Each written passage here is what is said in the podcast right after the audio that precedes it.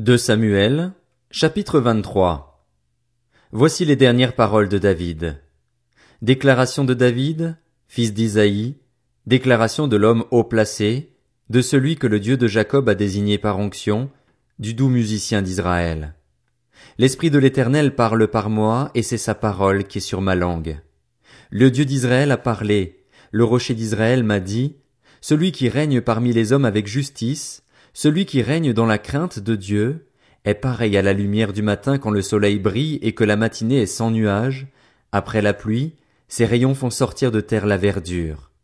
Il en va de même pour ma famille devant Dieu, puisqu'il a conclu une alliance éternelle avec moi, en tout point bien réglé et bien gardé. Il fera pousser tout mon salut et tous mes désirs. Les méchants, eux, sont tous comme des ronces dont on se débarrasse et que l'on ne prend pas avec la main. Celui qui les touche s'arme d'un outil en fer ou du bois d'une lance, et on les brûle au feu sur place. Voici le nom des vaillants hommes qui étaient au service de David. Josheb Bathshebet, le Tashkémonite, était le chef des officiers. Il était aussi appelé Adino Lesnite, et il fit huit cents victimes en une seule fois. Après lui figurait Éléazar, fils de Dodo et petit-fils d'un Akoshite.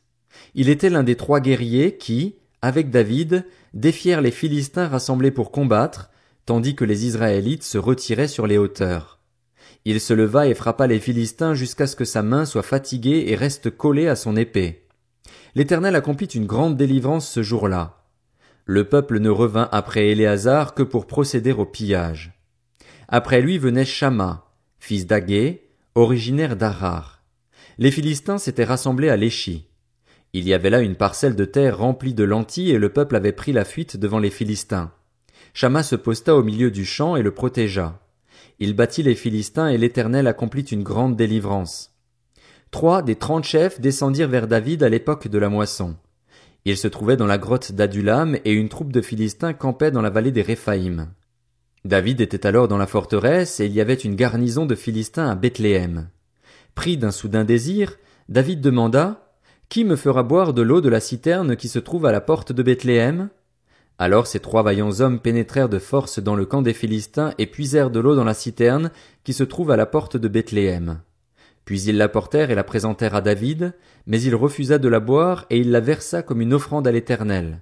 Il dit, Certainement, Éternel, je ne vais pas faire cela. Pourrais-je boire le sang de ces hommes qui sont partis au péril de leur vie? Et il refusa de la boire. Voilà ce que firent ces trois vaillants hommes. Abishai, le frère de Joab et le fils de Tseruja, était le chef des trois. Il brandit sa lance sur trois cents hommes et les tua. Il eut une grande réputation parmi les trois. Il était le plus considéré des trois, et il fut leur chef, mais il n'égala pas les trois premiers. Benaja, le fils de Jéhojada, qui était un homme vaillant de Capstil, fut célèbre par ses exploits. C'est lui qui frappa les deux héros de Moab. Il descendit au milieu d'une citerne et il y frappa un lion un jour de neige. Il frappa un Égyptien de belle allure qui tenait une lance à la main. Il descendit contre l'Égyptien avec un bâton, arracha la lance de sa main et s'en servit pour le tuer. Voilà ce que fit Benaja, fils de Jéhojada. Il eut une grande réputation parmi les trois vaillants hommes. Il était le plus considéré des trente, mais il n'égala pas les trois premiers. David l'admit dans sa garde personnelle.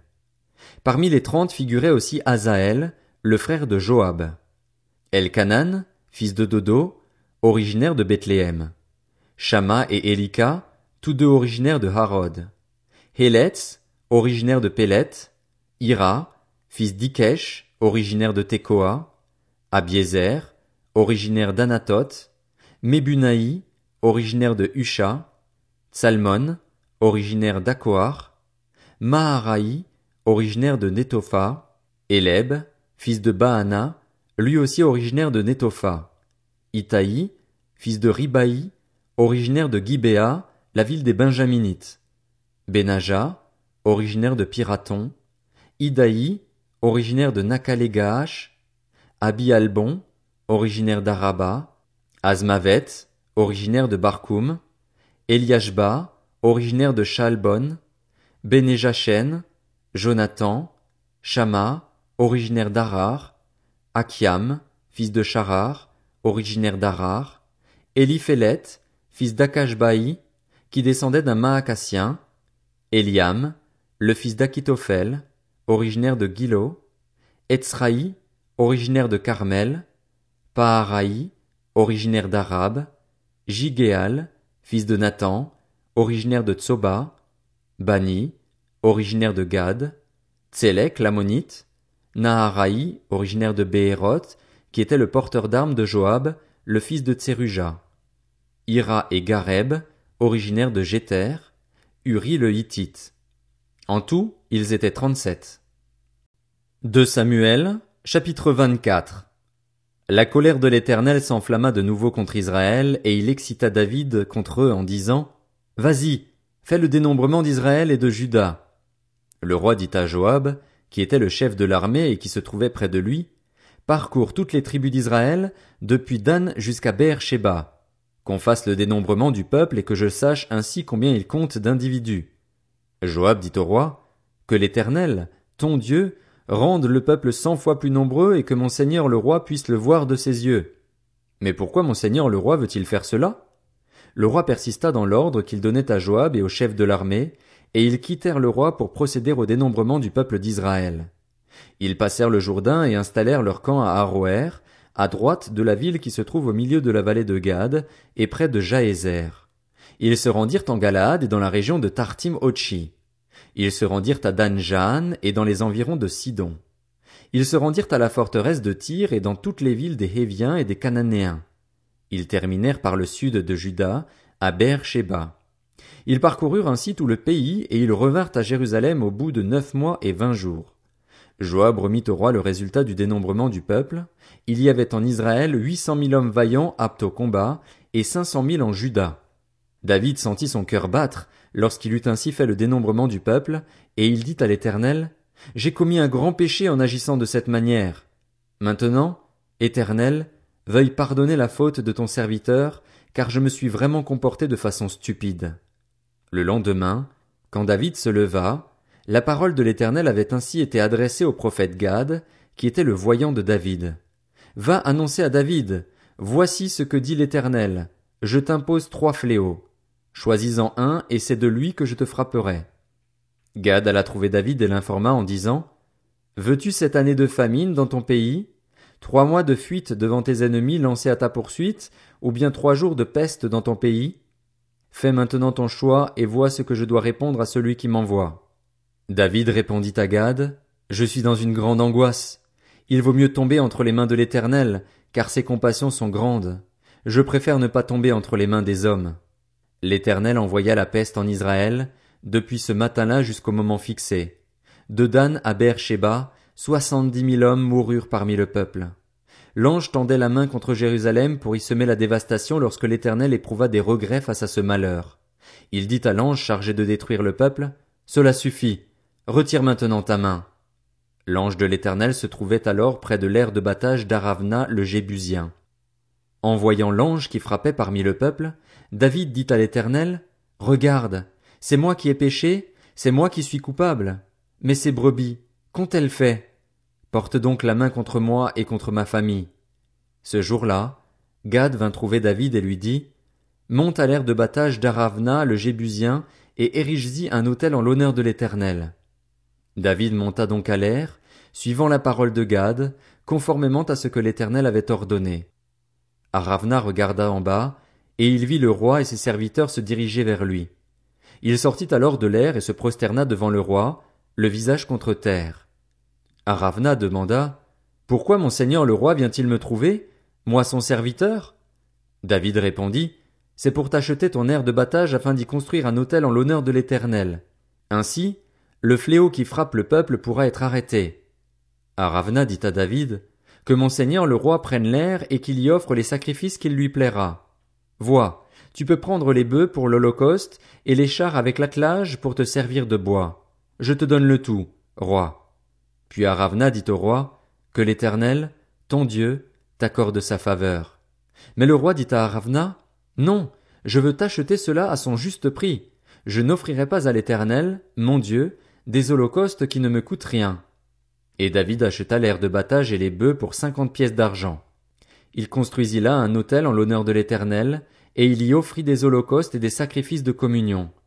Alors l'Éternel se laissa fléchir en faveur du pays, et le fléau qui frappait Israël s'arrêta.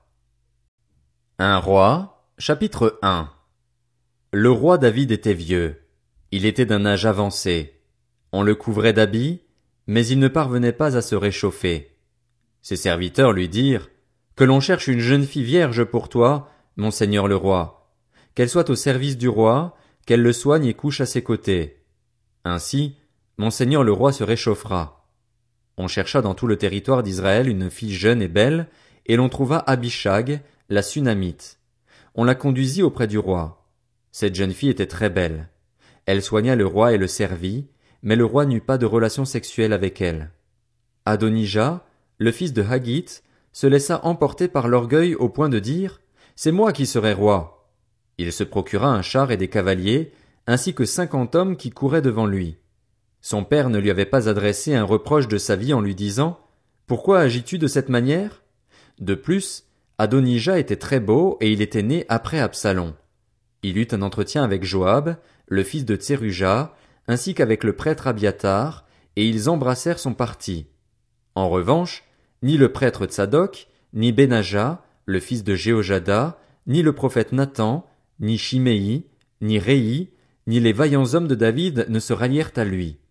Adonijah sacrifia des brebis, des bœufs et des veaux gras près de la pierre de Zoélet, qui se trouve à côté d'Enrogel, et il invita tous ses frères, les fils du roi, ainsi que tous les hommes de Juda qui étaient au service du roi. Toutefois, il n'invita pas le prophète Nathan, ni Benaja, ni les vaillants hommes de David, ni son frère Salomon. Alors Nathan dit à Bathsheba, la mère de Salomon, N'as-tu pas appris qu'Adonijah, le fils de Haggit, est devenu roi sans que notre seigneur David le sache? Va maintenant, je vais te donner un conseil, afin que tu sauves ta vie et celle de ton fils Salomon.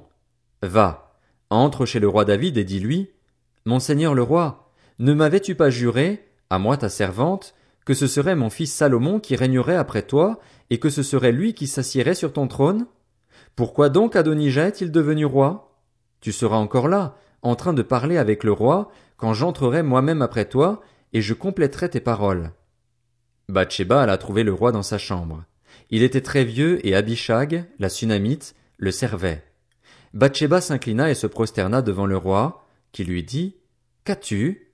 Elle lui répondit, Mon Seigneur, tu avais juré à ta servante par l'Éternel, ton Dieu, que ce serait mon fils Salomon qui régnerait après toi et que ce serait lui qui s'assiérait sur ton trône. Et maintenant, voici que c'est Adonijah qui est devenu roi et tu ne le sais pas, Monseigneur le roi. Il a sacrifié des bœufs, des veaux gras et des brebis en grande quantité, et il a invité tous les fils du roi ainsi que le prêtre Abiatar et Joab, le chef de l'armée, mais il n'a pas invité ton serviteur Salomon. Monseigneur le roi, tout Israël a les yeux fixés sur toi pour que tu lui annonces qui s'assiera sur ton trône après toi. Sinon, lorsque Monseigneur le roi sera couché avec ses ancêtres, mon fils Salomon et moi serons traités comme des coupables. Elle parlait encore avec le roi quand le prophète Nathan arriva. On annonça au roi, Voici Nathan le prophète. Il entra dans la présence du roi et se prosterna devant lui, le visage contre terre. Puis Nathan dit, Monseigneur le roi, c'est donc toi qui as dit qu'Adonijah régnerait après toi, et que ce serait lui qui s'assirait sur ton trône. En effet, il est descendu aujourd'hui sacrifier des bœufs, des veaux gras et des brebis en grande quantité, et il a invité tous les fils du roi ainsi que les chefs de l'armée et le prêtre Abiatar. Les voici en train de manger et de boire en sa présence, et ils disent, Vive le roi Adonijah! Mais il n'a invité ni moi, qui suis ton serviteur, ni le prêtre Tsadok, ni Benaja, le fils de Jéhojada, ni ton serviteur Salomon. Est-ce bien sur ton ordre, mon seigneur le roi, que cela se passe ainsi, sans que tu aies annoncé à ton serviteur qui doit s'asseoir sur ton trône après toi? Le roi David répondit, Appelez-moi Bathsheba. Elle entra et se présenta devant le roi. Le roi prêta alors ce serment. L'Éternel qui m'a délivré de toutes les détresses est vivant. Je vais agir aujourd'hui conformément à ce que je t'ai juré par l'Éternel, le Dieu d'Israël, lorsque j'ai dit, c'est ton fils Salomon qui régnera après moi. C'est lui qui s'assiera sur mon trône à ma place. Bathsheba s'inclina le visage contre terre et se prosterna devant le roi. Puis elle dit, Que mon seigneur le roi David vive éternellement. Le roi David dit ensuite, Appelez-moi le prêtre Tsadok, le prophète Nathan et Benaja, le fils de Jéhojada. Et ils entrèrent dans la présence du roi. Le roi leur dit, Prenez avec vous les serviteurs de votre seigneur, faites monter mon fils Salomon sur ma mule et faites-le descendre à Guillon. Là, le prêtre Tsadok et le prophète Nathan le consacreront par onction comme roi sur Israël. Vous sonnerez de la trompette et vous direz, Vive le roi Salomon! Vous remonterez en marchant derrière lui. Il viendra s'asseoir sur mon trône et il régnera à ma place. C'est lui que j'ai chargé d'être le chef d'Israël et de Juda. Benaja, le fils de Jéhojada, répondit au roi. Amen. Que l'Éternel, le Dieu de mon Seigneur le roi, parle ainsi. Que l'Éternel soit avec Salomon comme il a été avec mon Seigneur le roi, et qu'il rende son trône plus grand encore que celui de mon Seigneur le roi David. Alors le prêtre Tsadok descendit avec le prophète Nathan ainsi qu'avec Benaja, le fils de Jéhojada, les Kérétiens et les Pélétiens. Ils firent monter Salomon sur la mule du roi David et le conduisirent à Guillon. Le prêtre Tsadok prit la corne d'huile dans le tabernacle et il consacra Salomon par onction. On sonna de la trompette et tout le peuple dit, Vive le roi Salomon! Tout le peuple monta après lui, en jouant de la flûte. Ils manifestaient une joie si grande que la terre tremblait sous leurs cris. Adonija et tous les invités qui étaient avec lui entendirent tout cela au moment où il finissait de manger. Joab, entendant le son de la trompette, dit, Pourquoi ce vacarme dans Jérusalem? Il parlait encore lorsque Jonathan, le fils du prêtre Abiatar, arriva. Adonija lui dit, Approche-toi, car tu es un vaillant homme et tu apportes de bonnes nouvelles. Au contraire, répondit Jonathan à Adonija, notre Seigneur le roi David a désigné Salomon comme roi. Il a envoyé avec lui le prêtre Tsadok, le prophète Nathan ainsi que Benaja, le fils de Jéhojada, les Kérétiens et les Pélétiens, et ils l'ont fait monter sur la mule du roi. Le prêtre Tsadok et le prophète Nathan l'ont consacré par onction comme roi à Guillon. Puis ils sont remontés de là-bas en manifestant leur joie et Jérusalem en est tout agité. C'est ce bruit que vous avez entendu. Salomon s'est même assis sur le trône royal, et les serviteurs du roi sont venus bénir notre Seigneur le roi David en disant, que Dieu rende le nom de Salomon plus célèbre que le tien, et qu'il rende son trône plus grand que le tien. Alors le roi s'est prosterné sur son lit avant de déclarer, Béni soit l'Éternel, le Dieu d'Israël, qui m'a donné aujourd'hui un successeur et qui m'a permis de le voir. Tous les invités d'Adonija furent terrifiés. Ils se levèrent et partirent, chacun de son côté. Adonija eut peur de Salomon. Il se leva aussi et partit s'accrocher aux cornes de l'autel. On vint dire à Salomon, Voici qu'Adonija a peur de toi. Il tient les cornes de l'autel en disant, Que le roi Salomon me jure aujourd'hui qu'il ne me fera pas mourir, moi son serviteur, par l'épée. Salomon dit, S'il se comporte en homme de valeur, pas un de ses cheveux ne tombera par terre. Mais si l'on trouve en lui de la méchanceté, il mourra. Puis le roi Salomon envoya des hommes le faire descendre de l'autel. Il vint se prosterner devant le roi Salomon, et Salomon lui dit, Va chez toi.